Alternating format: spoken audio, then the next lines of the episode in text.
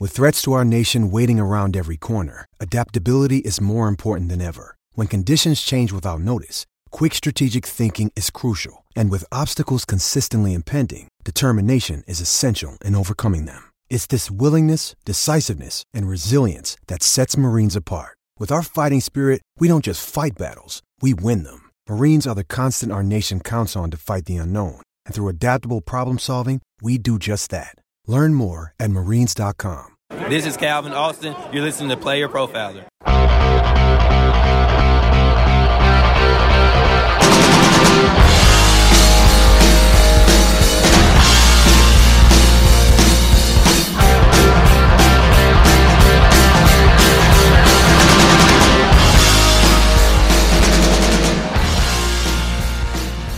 Week five. It's going to be a little bit of a different show tonight. Digging through the bullshit and realizing that you should not be quitting on these players so freaking fast. Injuries happen, situations happen, schedules happen. All of these things matter when you're talking about fantasy football, when you're talking about the NFL, when you're trying to win fantasy games week in and week out. Situations are situational. Everything goes into it. It's not all about, oh, I'm right. Oh, I'm wrong. Oh, look, these guys are dead. The most disappointing players. I see this list going on Twitter. The most disappointing players in fantasy this year are Matthew Stafford, Cam Akers, Travis Etienne, Allen Robinson, Darnell Mooney. Matt talked about this earlier this week on a couple different shows where we should have maybe not targeted certain players and certain offenses because we knew the offenses were going to suck. Darnell Mooney, for example. Well, what about the fact that we knew this was a new offense? Justin Fields is with a new offensive coordinator in year two. Darnell Mooney is going to get the opportunity. Darnell Mooney is also going to be covered very heavily. They haven't thrown the ball nearly as much as they should, but maybe that's not their tactic, right? Maybe the tactic for the Bears has been run the ball. You look at the standings right now in the NFL, the Chicago Bears are two and two right now. The Chicago Bears are just a game of the playoffs right now, running the ball because that's what they're best at so far here in 2022. I'm not saying that we were, you know, this is covering up the fact that we were wrong about Darnell Mooney or anything, but you need to take multiple things into account because Allen Robinson was on a good offense. Rashod Bateman's on a perceived to be good offense, but a run first offense. A lot of people wanted to put this Rashod Bateman big boom breakout season like it was going to be some Allen Robinson year two shit where he was going to go for 1,400 yards and a dozen touchdowns and Lamar Jackson's going to win MVP. This team's good. Now we see another injury for Rashod Bateman. He had the groin injury he dealt with last year. Now it looks like an ankle injury, possibly a Lisfranc. Andrews is the dude. Dobbins is back. Lamar is Lamar. Duvernay's catching the touchdowns. I just think we're too quick to quit and we're too quick to jump on the bandwagon. And this is something people some people talk about some people talk about this and and, and understand it and, and kind of talk themselves through the process. It's like quitting on a player. You never quit on a superstar prospect like a jk dobbins for example. He comes back from that knee injury. He mocks some people on twitter going through the process. Never quit these guys. Justice hill comes back. He had 22 snaps to this last weekend eight carries to 45 yards. Had four more rushing yards than jk dobbins who had five more carries and 11 more snaps. Now Hill goes out with a hamstring injury. Could have been a bad. It was a, he escaped a bad knee injury with just a hamstring. Missed practice Wednesday. Dobbins missed practice Wednesday with a chest injury, as well as Bateman with that foot, possibly a Frank. Let's do the rundown here quick though. Before we do, make sure you go over to underdogfantasy.com today. Make sure you jump in, in all the pick'em games, they got season long, they got weekly, they got daily, they got all of it over at underdogfantasy.com. Today, use that promo code underworld to jump on in, get a deposit match bonus up to $100. Make sure you tap it into the propcast on Fridays. This last week, I went four and one. Dario, the week before, was three and one. We're staying hot every single week on the propcast. That's where you can get the best props generally on underdog because the lines are sometimes a little skewed and different than the big sports books. The rundown here Jamison Crowder's injured. So that naturally ups Isaiah McKenzie. Isaiah McKenzie had a concussion, said he got hit harder than he's ever been hit in his life. Naturally, that brings up Khalil Shakir. If Gabe Davis is not 100%, which he doesn't look like he's 100%, it's going to elevate Shakir. It's going to elevate Dawson Knox, and it's also going to elevate Devin Singletary even more. You saw he had 10 targets a couple weeks ago, amassing all these targets. Singletary is becoming what people wanted out of Najee Harris. Oh, shit. Oh, shit. Najee Harris is on pace for 50 fewer targets than he had last season. And then even in, even with a quarterback like Josh Allen that's run based, Singletary still getting those targets. The natural progression of, of losing opportunities around you, like a McKenzie, like a Crowder, Singletary is going to get more targets. Patterson on IR for the Atlanta Falcons. Naturally, that puts up Tyler Allgeier. He's been running in this offense the most. We'll talk about this offense down here in a couple minutes. It's going to be one of the, the feature teams we talk about tonight. Then Avery Williams, then Caleb Huntley. We've talked about Avery Williams the last, I don't know, three shows here. Avery Williams is now going to be the satellite guy, continue to be the satellite guy, I should say. He's gotten work. He's going to continue to get work. I don't see Huntley being a big, big deterrent of either of Allgeier or Avery Williams. Amon-Ra St. Brown day to day, week to week, month to month. We'll see what happens. Detroit looked good without him. They activated Tom Kennedy today. Today, they activated him to the active roster for good. T. Higgins did not practice Wednesday with an ankle injury. Mike Thomas, not the Michael, Mike Thomas looks to be the guy that's going to kind of elevate into the starting lineup. However, it doesn't really matter. It's Boyd, it's Chase, and you're going to damn sure keep hammering Hurst, right? We, we had Conklin as a guy we added. We had Hurst as a guy we added. We had Logan Thomas as a guy we added. And then, of course, Juwan Johnson, who did have a couple catches this last week. But Hurst is a guy you have to be having on your roster. Treylon Burks in Tennessee, turf toe, looked worse. Looked like he possibly broke his ankle. Turf toe. He'll be out a couple of weeks, hopefully only a couple. And then he can get back to where he was, uh, elevating this team. Kyle Phillips does return. Kyle Phillips should get the elevated role as well as Nick Westbrook. We just talked about Rashod Bateman. Feels like a Lisfranc injury. Demarcus Robinson is the deep donkey here, but it's just going to be more likely and more Duvernay. Brian Robinson for the Washington Commanders is back at practice and activated. Looks like he will make his debut this Sunday against Tennessee Titans. Calvin Austin is back on the practice field for the Pittsburgh Steelers. His window is open. His 21 day window to activation is open for the Pittsburgh Steelers. Calvin Austin, remember, master separator, speed demon. He should get some opportunities here with Kenny Pickett in this Pittsburgh offense. We'll see what happens. They should be able to use him all over the formation, jet sweeps, kind of how everyone envisions using Chase Claypool, but I hope we see Calvin Austin come in here and and kind of kick Chase Claypool into gear because Calvin Austin's a special talent. He can separate like a mother, and, and I just I, I, love Calvin Austin through the process. Tyquan Thornton, speed demon himself, 4.2240 yard dash, return to practice today for the New England Patriots. Should be ready for Sunday, whether it's Zappe, whether it's Hoyer, or whether it's Mac Daddy Jones. He was limited today, Mac was. But Tyquan Thornton should be back this weekend. Let's dive into a couple of teams here. The Tampa Bay tight ends. Uh, Cameron Brate had a concussion. He had 21 snaps in this game. Cade Otton actually had 39 snaps, four targets, three receptions, 29 yards. The rookie out of Washington, uh, the rookie tight end you should be paying attention to right now is Cade Otton. And then after that, it's Ko Kieft. Ko Kieft is a blocking guy, an H back type, a, bigger, I should say, a bigger use check type um, from the Minnesota Gophers that's now down there in Tampa. If Brate misses time, which it looks like he might, it'll be Otton, it'll be Kieft. And then Kyle Rudolph is a bewildering one to me because he's continued to be inactive week after week after week. Despite, like, I don't think he's dust. I don't know if he's banged up or what, but right now it's Otton, it's Kieft if Brate is out. And then potentially Rudolph, if Rudolph is activated, I think Rudolph is going to be pushed into a role. But all the wide receivers in Tampa were back at practice uh, yesterday. Uh, Evans, Gage, Julio was back at practice in limited fashion, and Chris Godwin was back as well as Cole Beasley retiring. So hopefully, it sounds like these guys are all healthy. I think they came in fifth in sportsbook odds to land Odell Beckham. I think also was the New Orleans Saints, the Los Angeles Rams, the Packers, and I thought the Bills came off of the list, but I'm not quite sure. Von Miller brought that tweet up today. The Baltimore backfield now is a big featured topic. Gus Edwards is back at practice today. His window is wide open coming off that ACL injury. He's back and he looked jacked as fuck.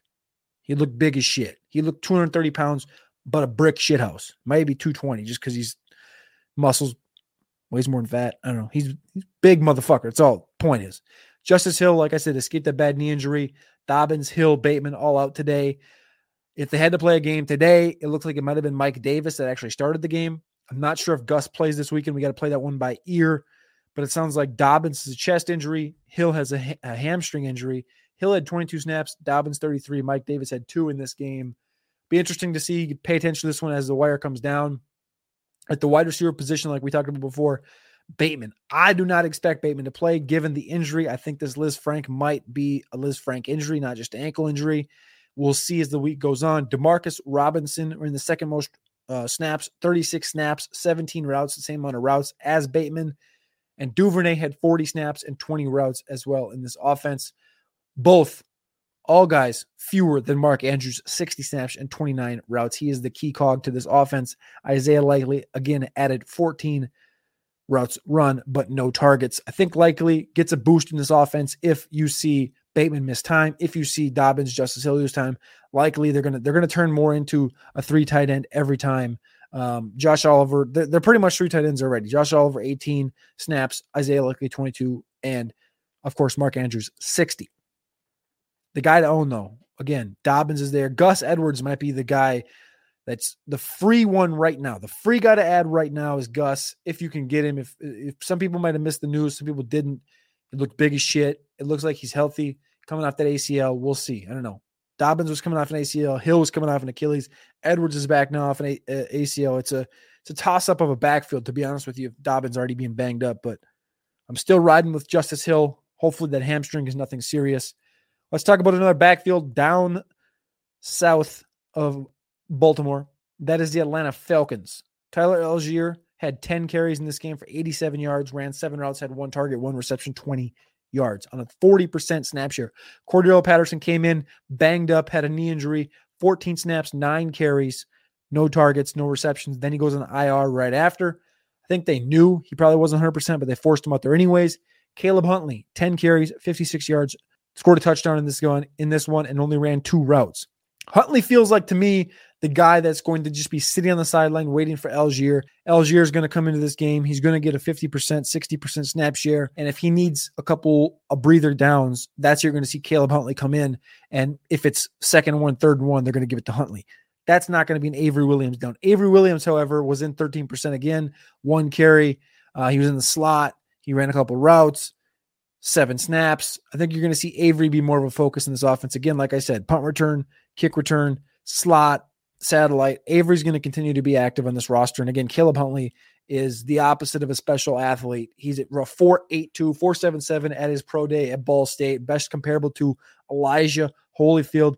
Huntley's nothing uh, really like he's not going to be a guy that's going to break any slates per se in fantasy. He's not really going to do a lot. He looked good, but again, we'll talk about this in a minute. The offensive line is what is elevating all of these guys. I don't think Allgeier, Huntley, I don't think either of these guys are special, but this offensive line is very much special. And another team, the big dog, Derrick Henry, the Tennessee Titans. He returns this last week 22 carries, 109 yards on the ground, seven routes, five targets. Seven routes, five targets, three for 33 through the air for the big dog, Derrick Henry, in an ass kicking of the Indianapolis Colts. The big news out of Tennessee was the wide receiver position, Treylon Burks. Treylon Burks has the turf toe. He ran 26 snaps, ran 14 routes, had three targets, two for 14 this game. It sucks because we've been hammering in on Treylon Burks week after week after week. It looks like it's coming. It looks like it's coming. It looks like it's coming. He's elevating within, like real shit, elevating. And then he gets hurt. It looks like he breaks his ankle. It's actually turf toe, but it looks like Nick Westbrook will elevate. Westbrook had 28 snaps, 12 routes, no targets. Bobby Trees, 30 snaps, 15 routes, four targets, four receptions, four slot routes. I think Robert Woods is the one guy in this passing game you're going to going to want. There's a chance Nick Westbrook does something. Kyle Phillips is the free guy. Make sure you're stashing him. He could easily be the Renfrow guy. We saw it in the preseason. No reason we can't see it again. I think he's better than Nick Westbrook. I think it goes Robert Woods, Kyle Phillips, Geoff Swaim, Hooper, then Nick Westbrook as far as what I would want in this offense. I also think you need to look at Chig Okonkwo, the rookie out of Maryland super athlete, the Jonnu Smith role in this offense. It looks like he's going to be taking that step forward. So go add Chig Okonkwo in all your dynasties right now. In seasonal, it's worth a look, depending if it's tight end premium, depending on how deep you are. He had 26% snap share, 12 snaps. Again, three targets and three receptions on three routes. He was in for three routes. He had three receptions and three targets. Like Chig is in. Chig's getting the ball. He elevated the opportunities he was given three for 38. Like, I think he's going to get more opportunities, and you just need to trust that. Now, we're going to talk offensive line here before we finish it out with this one player that's really tilting me, and, and I guess not tilting me, but pissing me off about the fantasy community. But first, let's talk about the offensive line. The offensive line, everyone wants to point to these running backs like, oh, why is this guy having such a good season? Why is this guy sucking? I did a TikTok about this on TikTok. You can type it in player profiler, it's on there. The offensive line is the key cog to this whole process in fantasy football. You look at the offensive line rankings on playerprofiler.com right now. Cleveland Browns, Kansas City Chiefs, Philadelphia Eagles, Denver Broncos, Dallas Cowboys, Atlanta Falcons, Jacksonville Jaguars, Chicago Bears, Green Bay Packers, Detroit Lions. Out of those top 11 teams, only one team in there, San Francisco, has a running back in fantasy. That's not that's not either in a duo backfield where the duo would combine to be a top 5 guy or by himself not a top 15. Jeff Wilson's RB30 right. You go top to bottom. Cleveland, Nick Chubb, RB2. Kansas City, Clyde Edwards Helaire, RB4. Philadelphia, Miles Sanders, RB9. Denver, Miles Melvin Gordon and Javonte Williams combined, RB7. Dallas Cowboys, Tony Pollard, Zeke, 36 and 37 combined, RB5. Atlanta Falcons, Cordero, RB12. Jacksonville, Robinson, RB11. Chicago, Herbert, RB13. Packers, combined, Jones and Dillon, RB1 by four points. Detroit, off number 11 offensive line because of injuries, because of being banged up, different situations. Swift is the RB20 right now, total points. Williams, RB6, total points combined, 33 fantasy points per game. I know there's injuries that have to go in there, but the offensive line is such a key cog in this whole process. And and there's one team here, uh, the Jacksonville Jaguars, that really elevated. We introduced these offensive line rankings just a couple weeks ago, in the meeting, everyone's like, why the fuck is Jacksonville and Chicago in the top 10? Like, we know Detroit's going to be Atlanta. I guess they spent a lot of first round picks, second round picks. Makes sense. Top five still heaty. Ah, Atlanta's got one of the best offensive lines. We just talked about this with Allgeier and Huntley. Denver was number one last week overall. They dropped down a little bit. We could talk about Denver a little bit too. The, the Latavius Murray thing, I think, is, is getting overshadowed just quite a bit.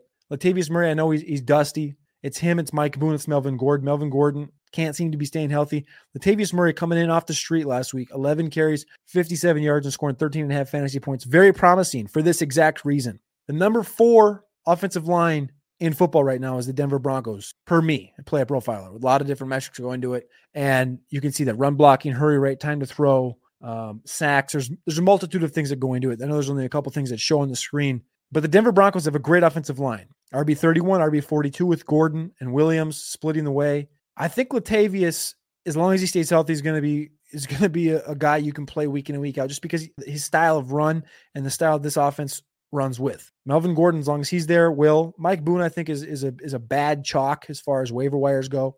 But the point, the biggest point about this entire offensive line thing brings me back to one player. And it's the title of the show, right? Why do fantasy football players quit so fucking easy on these guys? It makes no sense. Let me read off you the first four weeks of this player's career 44% snap share, 24% snap, 30%, 36%. After that, 42, 48, 51 in his rookie season. In that season, he never eclipsed 65% snap share. Now, in that season, he finished as the RB4 on a points per game basis. He was playing with another pretty good back in his backfield. His name was Melvin Melvin Ingram. The problem with this prospect, his name is Alvin Kamara, is that he got a shitload of receptions. He had 81 each of his first couple seasons. Another running back here in his rookie season, 33%, 64%, 42%, 44%, elevated after that. Never crested 70% until week 17. During that season, he finished as the RB8 on a points per game basis. His name is Jonathan Taylor. He played with a couple other guys his rookie season. There's another guy right now that's essentially playing in his rookie season because he was banged up last year. He's got eight receptions through four weeks. Yeah, it's not a lot on pace. It's what, 35, 36, but he's playing with another stud. 49%, 35%, 35%, 43, 48 the last three weeks. Now, the other guy in his backfield, wow. So you can put these numbers side by side. Rookie has 35%, 43%, 48%. So he's going up 8%, 5%. This other guy in his backfield, week two, 61%, week three, 59%, week four, 46%. Their schedules have not been easy. The schedules have not been easy for this team that has a top 10 offensive line and a couple of studs at the running back position, similar to New Orleans with Kamara and Ingram, similar to Indianapolis with Taylor and Mack. The Jacksonville Jaguars have two studs at the running back position. And we knew Etienne was coming off injury. We knew he wasn't 100% most of the offseason. He got to the point where he was feeling 100%.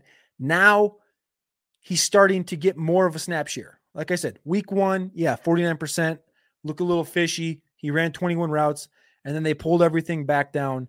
Nine carries, 13 routes, 13 carries, 10 routes, eight and eight. But the snap share, 35, 43, 48, is elevating. He had a higher snap share in week four than James Robinson. They had the same amount of carries. He had twice the routes, and he had a target and Robinson did not. Robinson also scored 2.9 fantasy points where Etienne had 3.2. But Cody, this this game was was fucking was was was such a weird game. It was cold, all this shit. Jackson, eh, Jacksonville got up early, 14 nothing on the Philadelphia Eagles. My point is, why are people still talking shit about Travis Etienne? Maybe he was a bad pick in, in seasonal, right? We drafted him early. He was getting all the way up there into late second, mostly in the third, some fourth round, fifth round, wherever you got him, depending on when you when you drafted. Yes, where he went was bad. But pump the fucking brakes. I see guys cutting DJ Moore, cutting Tyler Lockett. The conversation is there to cut Travis Etienne. You're an idiot. The number eight offensive line in, in the offensive line rankings right now, with a running back that has been has had a similar snap share each of the last few weeks, elevated the guy he's sharing the backfield with. has come down a little bit. I love James Robinson. Don't get me wrong. Love the small school guys. But Travis Etienne is different. Travis Etienne is a different athlete. 87th percentile college target share. The same exact college target share as Alvin Kamara. it doesn't it just doesn't make sense to me why you would pass on a supreme talent like this with first round draft capital. We see, I mean, I don't love Rashad Penny by any means, but Rashad Penny just gave him time and now he looks like one of the better backs in, in football. A lot of people don't want to say that because everyone wanted to quit on him right away because he looked like a donkey. Travis Etienne is a hyper athlete. Travis Etienne is one of the greatest, not one of not the greatest, but one of the greater college prospects, college players we've seen. I know Reggie Bush takes cake, RB1, whatever. Etienne had a fucking awesome college career. I don't think you can you can go away from the connection that he had with Trevor Lawrence. I think you need to trust the process. You need to realize that schedules do matter. Situations do matter. This team has played great. They got up they got up early, 24 nothing. They beat the Colts 24 nothing two weeks ago. They got up on the Chargers. What are you going to do when you get up? You're going to run the ball with James Robinson. Week one, when he got all of his usage, Etienne, it was the game that they kind of went back and forth with Washington. This last week, he got more usage. They lost to Philadelphia. Etienne's going to continue to get work. The thing we need to hope for is the shootouts. And when you look down the stretch, Denver at home in Jacksonville, I think that one's in London. Denver and London. Vegas at home. At Kansas City. Baltimore. At Detroit. Dallas. Then you have big games coming down the stretch. Houston, New York Jets, Tennessee. The situations are going to be there. There's shootout situations, there's blowout situations. Both of these guys are going to eat. Do not sell Travis Etienne in fantasy. Don't do it. Don't quit. I, I I've never understood it. Yes, I get it. I'm ranting about Travis Etienne for far too fucking long, but I do not get hating on elite prospects, elite talents, just because we're through four weeks and you're mad as fuck because your fantasy team sucks. It's not all Travis Etienne's fault. I've played multiple weeks with multiple guys that have given me zeros and still won every fucking game. Alvin Kamara in the FFWC last week and won. You can get away with starting Travis Etienne and taking a fucking two or a six. It's not Travis Etienne's fault. Your team sucks. Get better at fantasy football. Stay tapped in. Add Latavius Murray. Don't add Mike Boone. You stashed Avery Williams a few weeks ago. You stashed Tyler Allgeier a couple weeks ago. You've been here. You've been tapped in. I appreciate all of you guys. Undercovered Opps is out.